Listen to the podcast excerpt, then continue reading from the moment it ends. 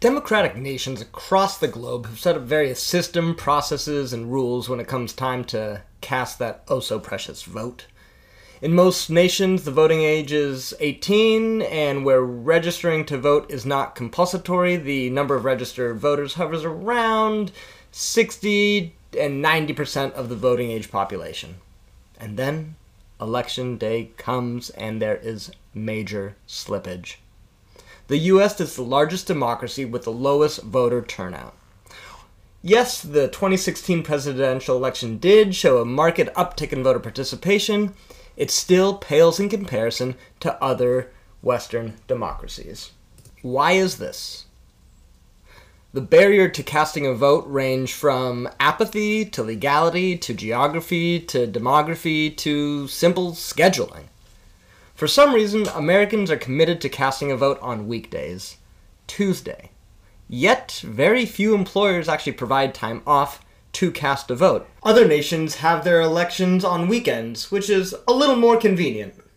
And of course, we have mail in ballots. But those have their own set of distinct challenges. Okay, okay. Let's say you hurdle all the barriers and are finally able to cast that vote. How do we know it was actually counted? How do you know that it wasn't tampered with? Now, as an American, we have a long, illustrious history of tampering in the elections of other countries, and after perhaps receiving a taste of our own medicine in 2016, it is becoming more and more apparent that we need a better voting system, more secure infrastructure, more transparent process. Now, Estonia is a shining example of a 21st century voting infrastructure, and many smaller nations are making big strides to improve the validity, the transparency, and the security of their elections. And this is just one arena where social innovators are working hard to improve how government functions. So, in today's episode, I'm going to be talking to Jeffrey Stern of Votem. Votem's a mobile voting platform designed to securely cast votes in elections across the globe. Now, I'm going to be talking with Jeffrey from Votem, and I just want to highlight Votem is one of many social innovators helping shift our democratic institutions into the digital age by improving the accessibility and the security of our sacred right to vote.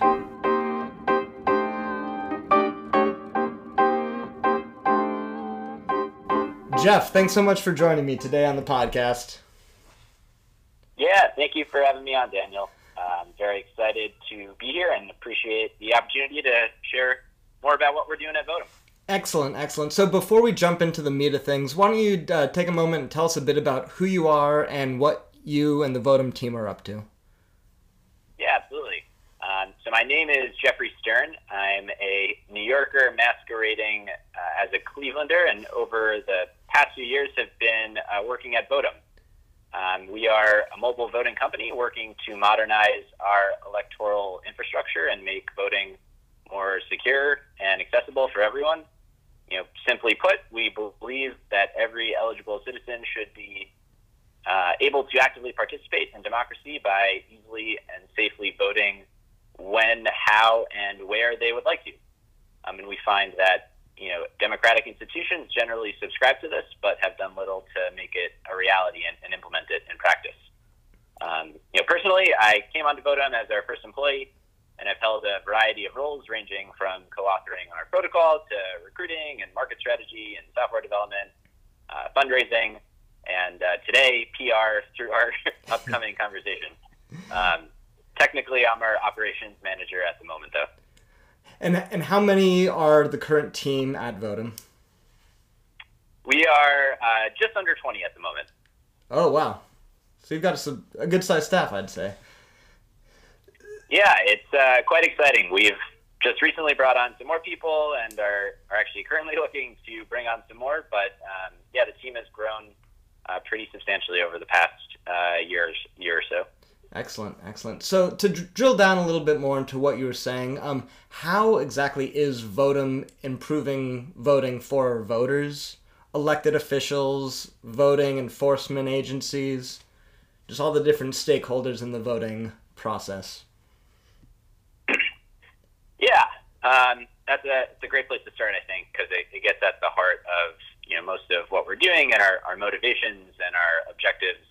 Um, you know, so if you just take a look back on uh, the last year and some change, um, unfortunately, that this past year has borne witness to some of the worst democratic crises in the 21st century. Um, you know, in Afghanistan, you have at least 57 people who were killed as they stood in line to register to vote.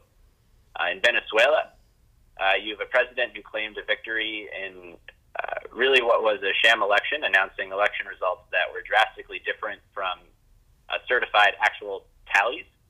Uh, in Kenya, you had improper reporting in the country's presidential election, um, such that you know the Supreme Court was forced to completely annul the results and call for an entirely new contest. Um, and you consider the fact that voter trust is really fundamental to a sound democratic process, and without it, the election results bear little to no value to those participating. Um, and I would argue that in our current society, there actually exists a crisis of trust, uh, which represents a tremendous civic problem. Um, and, and, just to throw some numbers at that, you know, trust in government institutions and, and democratic practices is actually waning, and today is at historic lows. Um, in the 2016 election here in the States, uh, only 29% of Americans were confident that their uh, vote was counted as they intended it to be.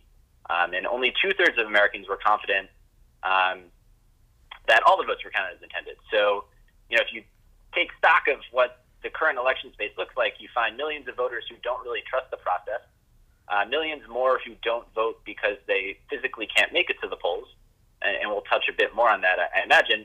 Um, and also an election infrastructure that, for the most part, has been architected and built many years before the first iPhone even came out. Right. Uh, and so we're focused on voting because we see a real opportunity to bolster trust by creating voting infrastructure that is accessible uh, and independently and easily verifiable by both, um, you know, election management bodies and individually by each voter um, and the other agencies that, that you talked about. Uh, and, you know, specifically, if you think of the, the ways that we're actually improving the process, um, we are, are really trying to restore trust in the electoral process. We're trying to make it easy to vote and impossible to cheat. And um, we're trying to increase transparency um, throughout all of it. Um, and those you know, ideas, I think, kind of break down into four components related to verifiability, accessibility, security, and transparency. I think those are really our, our core competencies and, and the areas where we're uh, improving, um, you know, voting for all those parties that you mentioned. So, have you and the Votem team implemented your product in an actual election yet? Yeah, absolutely. Um, and so, so, what does that look like from the end user perspective? I'm a voter in said country. What's the different experience that I am on the Votem system? Yeah, so it first off, it might be helpful just to clarify a bit, you know, the the legality of, of what I'm about to talk about because I say online voting, but I do say that in air quotes, so you can't see my fingers going up and down. Um, but you know, basically, what online voting refers to in the context of elections, at least here in the U.S., is limited in scope to um, this body of people uh, classified as UOCAVA voters, which is an acronym that essentially just means anyone who's uh, a member serving in the military or other expatriate citizens. So we're talking about people living abroad, and in certain situations, we're talking about people with accessibility considerations.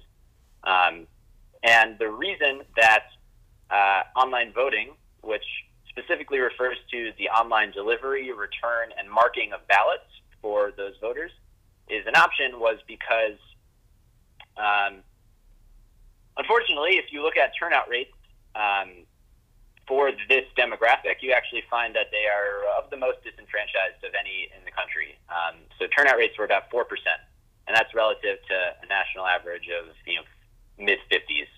Um, so you have this really sad irony where the people who are the very people putting themselves on the line for the democratic process are the ones kind of most disenfranchised from it. And so that was recognized at a, at a, at a governmental level, and uh, legislation was put in place to allow for um, this online delivery and return of ballots specifically for this demographic because the Postal Service um, and other means of participation had proven so historically disenfranchising. Mm-hmm. Um, so when I refer to online voting in the states, that's mostly what I'm referring to.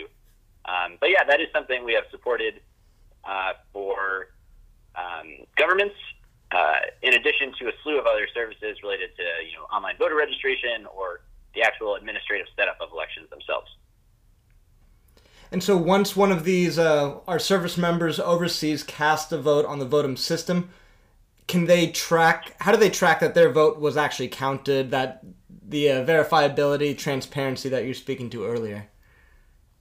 Yeah, so to the verifiability point, um, you know, the mark of a successful election is one where you may not be happy with the results, but you are provided sufficient evidence or proof that the results are accurate. Right. Uh, right. So it's not it's not really enough for the election to produce the correct outcome. The electorate must also be convinced that the outcome reflects the will of the people.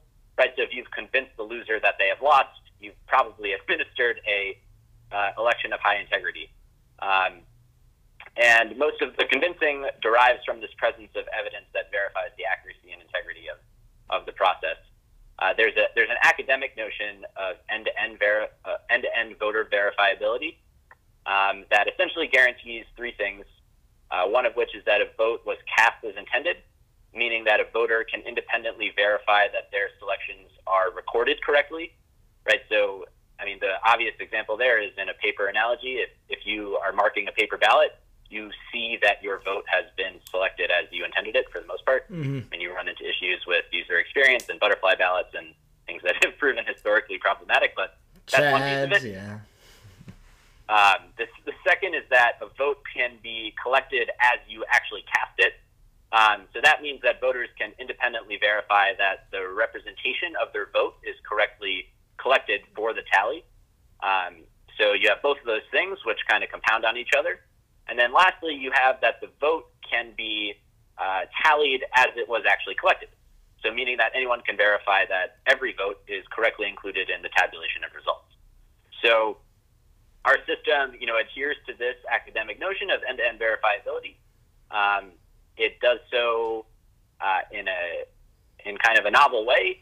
Um, we've coupled blockchain and end-to-end verifiability um, in such a way that we've created this kind of irrefutable digital chain of custody that provides the you know mathematical proof that the integrity of the process was preserved and that the counts are correct, and that uh, those participating can actually verify those uh, transactions as they transpire. And so, relative to a traditional voting process where you know historically a, a military person serving on the ship off the coast of you know a country in the Middle East would have to uh, you know send in a ballot may not uh, ever get back to the states in time, may not even make it back to the states.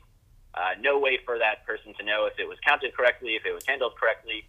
Um, so you no longer have to blindly trust in a black box process where votes are counted and handled out of sight and hope for the accuracy of it. Um, we've kind of built in this uh, instant verifiability so that um, you know people um, who are inclined to can actually check um, that the system is working as it should.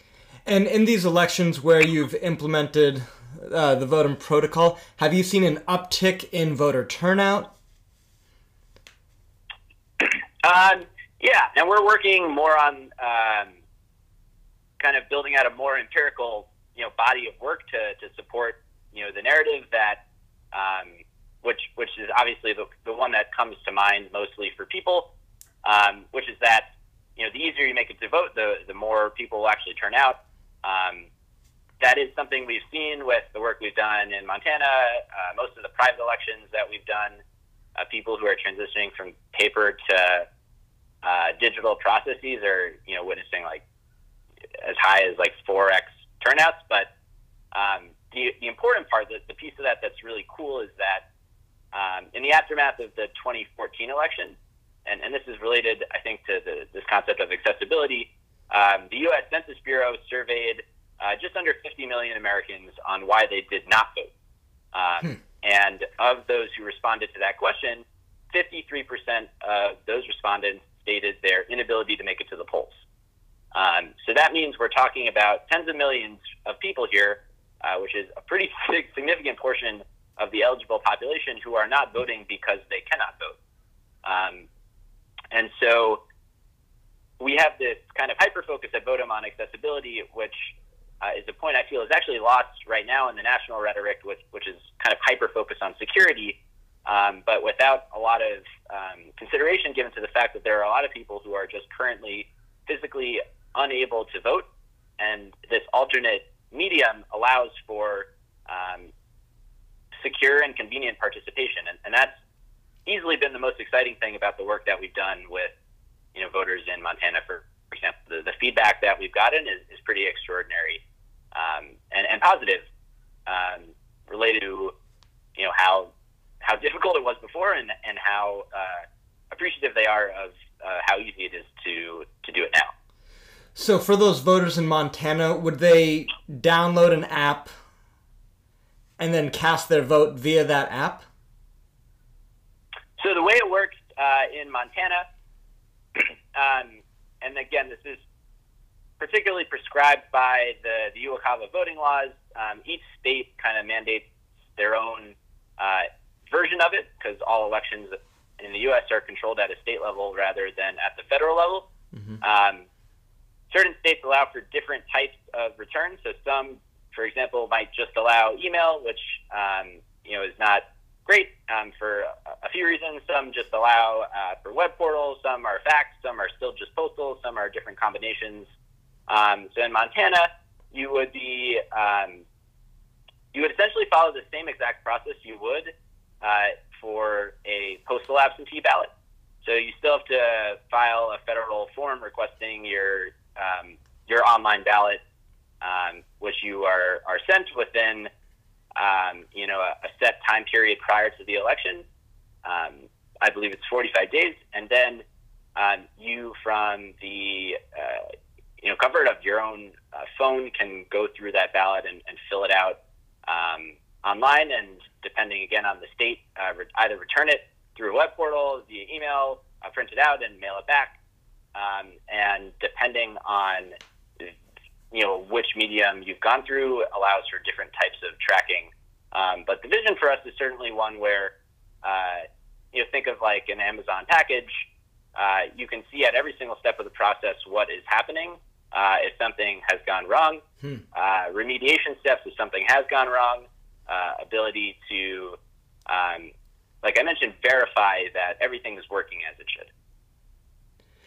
And so, given the challenges that the state by state voting systems pose to, you know, somebody like your team, somebody like yourself, who is looking to implement a solution, are you focused on growing Votem in a certain geography? Or, or what's your uh, roadmap for implementation? Yeah, uh, we are focused on the U.S. at the moment. Uh, obviously, we're based here in the U.S. Uh, our customers span U.S um, you know, jurisdictions, state of Montana, Washington, D.C., the city of Detroit, LA County. Um, but we also have a slew of different private election customers. So think, you know, uh, professional associations, organizations, labor unions, award ceremonies, student groups, um, those types of bodies. Um, but how, if you kind of take a step back and look at the international space, um, it kind of paints a different picture so online voting, which again I, I say in air quotes, uh, which is legal in about 34 states, um, is a pretty li- uh, limited deployment of of this kind of technology. Um, internationally, though, there are more than 30 countries to varying degrees of scale and implementation that have taken a relatively uh, technologically progressive approach to modernizing their uh, election infrastructure by trialing and deploying online voting and other election technologies. Um, you know, online voting actually dates as far back to 2004, where it was first used um, for a national statutory election in Estonia. And since then, a lot of international work has been done with biometric voter registration, hmm. secure digital identities and identity management, blockchain based systems, and other technologies that could help improve electoral integrity going forward. So, hmm you know, we're currently focused here on the U.S. Um, there's a lot of opportunity for us, I think, to to better our current you know election infrastructure right um, here, but you know the opportunity is, is clearly you know greater than that. Absolutely. So that's kind of what, I'd like to hear about next. Is you know with any effort, there's uh, an, a certain amount of wind in your face, but also wind in your back. So what's supporting you uh, in improving voting systems, and also what are the barriers to changing our current voting infrastructure? Yeah, both of those uh, are actually pretty extensive. Um, I think a lot of what has come um, in the aftermath of this last election, um, you know, with legitimate fears of foreign state in, uh, involvement, is, is a double-edged sword where you have um, a persistent reminder that our electoral systems are currently vulnerable, um, but also this kind of uh, real fear and aversion to trying anything new. Um, so it's it's it's a tricky um, it's a tricky you know line we're trying to walk between those between those two very real and understandable um, perceptions that you know our society has right now. Um, but on the on the supporting side, um, you know, there's a lot of jurisdictions that are less focused on paying down this technological debt that we've acquired in our uh, systems and are, are actually kind of trying to reimagine what the system could look like going forward. Um, and I, would highlight the work that we're starting to do with LA County. Um, you know, so LA has been working on this initiative called the Voting Solutions for All People. Uh, they call it the VSAP project. Um, and the idea was to replace the county's aging voting systems that kind of lack the technical and functional elasticity necessary to continue to accommodate a growing and increasingly diverse electorate um, to a new system that would make it easier for voters with accessibility considerations or voters with limited English proficiency uh, to cast a ballot and would feature a you know a totally independent open source developed tally system that's actually by the county. Um, you know, so the piece that we're specifically working on is is called the intera- interactive sample ballot, which would allow for voters to mark their choices on their device or their computer um, anywhere, anytime from you know their home, uh, and they could then create a digital representation of that ballot, uh, for example, in the form of a QR code that a person could then have actually scanned physically at a voting center, which would pre-populate a paper ballot um, that a voter could choose to either just submit at that point or review and change something and submit. Uh, so the project is really kind of cool, and I think is a uh, an effort worth highlighting of you know what people are trying to do to better uh, the system and support the work we're doing uh, because it gets people comfortable with the introduction of technology into the process. Right, it's um, a bridge from the current system that we're familiar with to the system that we need for more accessibility, transparency, verifiability. It's brilliant. Exactly, exactly.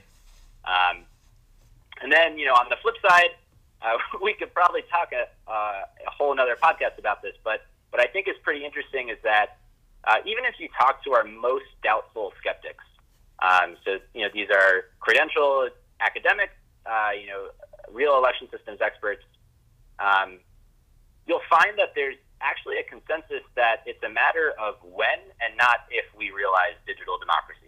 Right? So we're in a world today where mobile transactions are long past the point of ubiquity and global adoption. Right. You have more than 5 billion people who are using mobile phones uh, to increasingly do their banking, payments, shopping, taxes, communication, and frankly, their whole life online.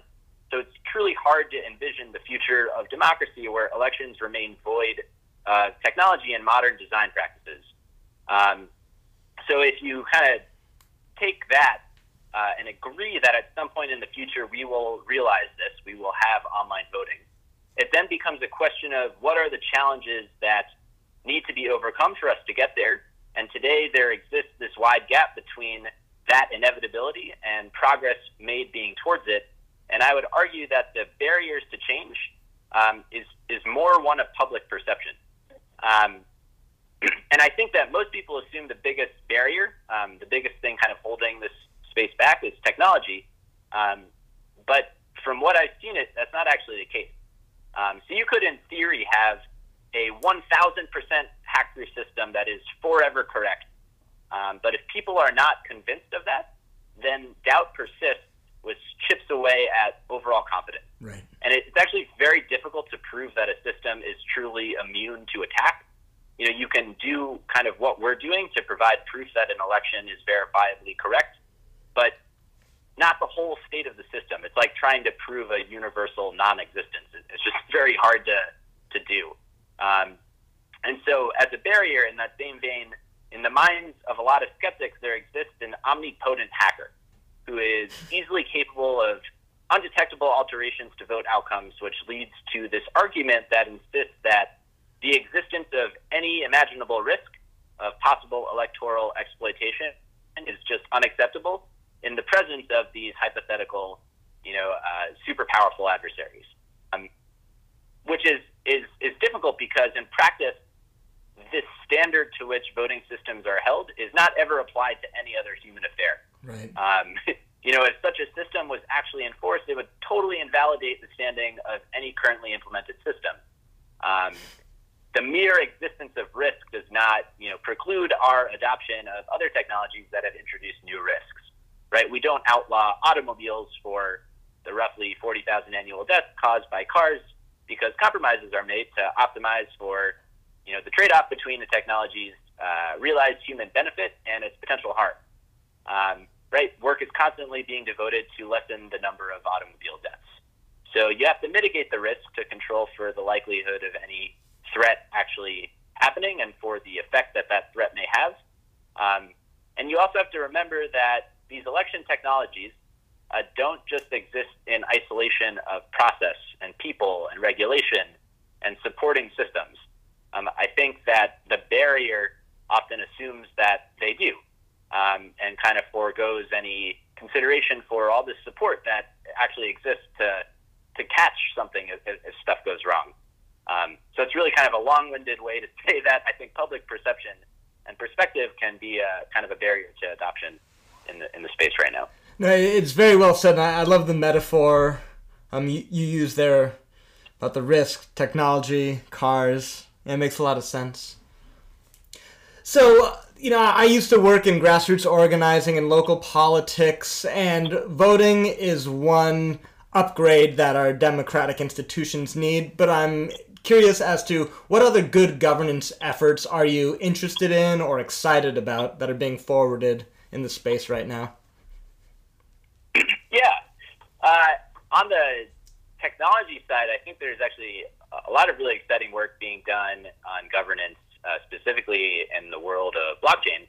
Um, it's somehow become a sexy topic at the moment, which is is pretty funny to me. But it's up there with scalability and decentralization, and you know all these blockchain frameworks are trying to figure out how you take the will of your network owners, respectively, and reflect that into the governance framework itself. Right? So you have Bitcoin, Ethereum, EOS, Tezos, Cosmos, among many others um, and in my mind, they're just this really cool set of experiments um, where they're experimenting with tokens and liquid democracy and quadratic elections and on-chain versus off-chain voting. And uh, you know, we don't really know what mechanisms work most effectively yet, um, and kind of just working through the trade-offs there. But I think it's a super exciting space to watch. Um, you know, and as people you know figure out what actually works. And what about outside the blockchain space? I know there's folks like FairVote who are pushing uh, ranked choice voting as a good governance yeah. measure. What else is out there that we should be privy to? Sure. Um, there's, you know, a lot of nuance to uh, democratic decision making, and I, I think, um, you know, we have at Votem kind of taken a, a approach that is um, you know, one way. But on the other side of things, um, I think a bit more, um, you know, out there, frankly, is this whole concept of, of liquid democratic uh, voting, um, which is a, a, really cool idea. Um, you know, Democracy Earth is working on it. Um, you know, essentially, the, the, the idea is that you know everyone still has the right to their own vote, um, but you can actually delegate it to um, someone who you believe to be more uh, qualified on a specific topic to, to make that vote on your behalf, who can actually continue to delegate your vote and their own vote to someone else who they believe is more qualified. And at any point in the process, you know, you can uh, pull back or revoke your vote. Um, and you know, in theory, I think it's it's really cool. I know there are a few candidates that are running on that platform, um, and uh, you know, the thing that's actually kind of most exciting about it to me is that it's not really even in conflict with what we're doing here at Votem. Uh, you know, because underneath all of that, you still have to have this concept of end-to-end verifiability. But right, um, right. but it's it's uh, yeah, it's, it's cool to see all the work being done on that front, and, and just a lot of people. Again, I think the all the experiments being done right now are, are pretty exciting to watch because a lot of people are trying new things and, and trying to, to make things better, whether that be through liquid democracy or ranked choice voting. Um, you know, how do you best express the will of the people that you know your government represents? I'm right there with you. It's, it's really exciting time to see all the experiments going on. And as somebody who's on the front lines of of this work, what recommendations do you have to to others who are efforting to improve governance structures? I I think you need patience um, and you need perseverance uh, simultaneously. So, you know, one of the things that uh, we've realized pretty quickly here at Votem is that, and, th- and this will maybe sound silly, but it was actually really hard to create an election startup in the first place because uh, when you're dealing with government institutions, these really large organizations, um, very slow to uh, to move and understandably very risk averse and conservative in you know the adoption of new technologies um, for really the reason that you know they're they're extraordinarily well intentioned and trying to do the best that they can, um, and taking on risk means that you know they're they're making it more likely that something will go wrong, and that uh, you know a, a headline comes out about them. And it's very rare in this industry that um, you know someone gets a positive, you know, grateful uh, thank you article for doing a good job. It's, it's really one where you only get recognized if something has gone wrong. Um, so you need this patience and, and perseverance um, because things will take longer than uh, than than you think. Um, but frankly, as I reflect on our time here at Votem, it, it's pretty crazy to me how much we've actually been able to accomplish. Um, even though, kind of on a day to day, I it, it, can be frustrating with how slow it, it, it seems things are moving. But um, you know, relative to where we were with uh, you know deployments and, and actual people trialing this stuff, it, it's pretty exciting to see how the industry is, is progressing. Um, and, you know, it goes back to that question of there's this consensus that in the future, you know, we'll get there. Um, well, is that you know two years? Is that five years? Is that ten years? And right. um, you know, I think we're pretty quickly chipping away, but it, it, it, definitely requires perseverance. So, because we're speaking in English, uh, I'm just going to focus this next question on America. Um, as an American citizen, we're not asked to do too much when it comes to governmental participation. Once every two years, plus some special elections, we're asked to vote. So I'm interested in hearing uh, what's something, what's one thing that citizens can do to improve government besides voting. Yeah, that's a that's a great question. um, I, I think so something that is quite topical uh, in today's world would just be to practice responsible share of information and to try and be mm. your own fact checker and, and kind of approach um, you know the national rhetoric from a place of humility and um, you know trying to actually build the, the right story because it's become pretty clear that uh, there's quite a problem of you know what is true and what is not true and you know what is you know, how how what do people trust? Um, and and you know, it goes back to voting. Like I mentioned, you know, trust in institutions is at historic lows. Um, so I, I believe it could be quite beneficial and ameliorating for our society uh, and government's well-being if if uh, more people practice responsible sharing of information. That's a good one. Jeff, I so appreciate uh, your time and the work you're doing. So, before we wrap up, any last words, suggestions, calls to action? Yeah. um, you know, I would remember that, uh, and this is particularly in light of a lot of articles that have come out recently related to, you know, blockchain as it relates to elections. And, you know, from Votem's standpoint, we're not claiming that blockchain is a panacea for all of digital democracy's problems. Uh, it's really just a tool that we're using with specific applications that solves a lot of the problems that historically have been difficult to solve. And uh, you know, at the end of the day, we're we're here just trying to make the whole process more accessible and secure for everyone participating, um, and that there are a lot of solutions out there. You know, Votem among them that you know can actually reach a balanced harmony between accessibility and security. It, it's not a binary decision between the two of those. Um, I guess. Uh, secondly, I've definitely thrown out a lot of statistics, so uh, I would be more than happy to follow up with the sources of those uh, in the spirit of practicing what I just said about responsible sharing of information. And uh, you know, finally, uh, you know, go out and, and vote. Um, you know, like you mentioned, Daniel, it's one of the few things that um, we have the privilege of, of doing here as, as, it relates to you know our interaction with the government. Um, and if you cannot do that for you know whatever reason, reach out to your representative and ask for an alternate and secure, accessible medium of participation.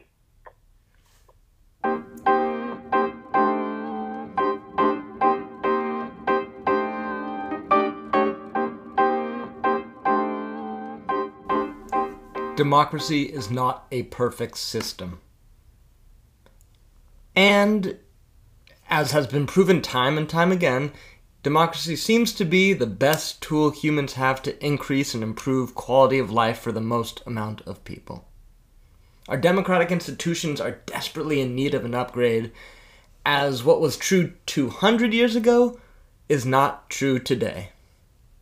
Organizations like Votem FairVote, Agora, and many others are leading the charge to help democracy be more democratic. And in this volatile environment we live in, it is vital that the institutions we rely upon become more flexible, more transparent, and more secure to ensure our society can continue to rely on them for the imperative role they play in the day to day lives of citizens from Eureka to Estonia to Uganda and beyond. If you want to learn more about good governance initiatives and how to impact the governance system, these democratic institutions, I encourage you read Sidewalk Strategies by Larry Tramutola. Why David Sometimes Wins. Leadership, Organization, and Strategy in the California Farm Worker Movement by Marshall Ganz. And finally, Wiki Government how Technology Can Make Government Better, Democracy Stronger, and Citizens More Powerful by Beth Simone Noveck.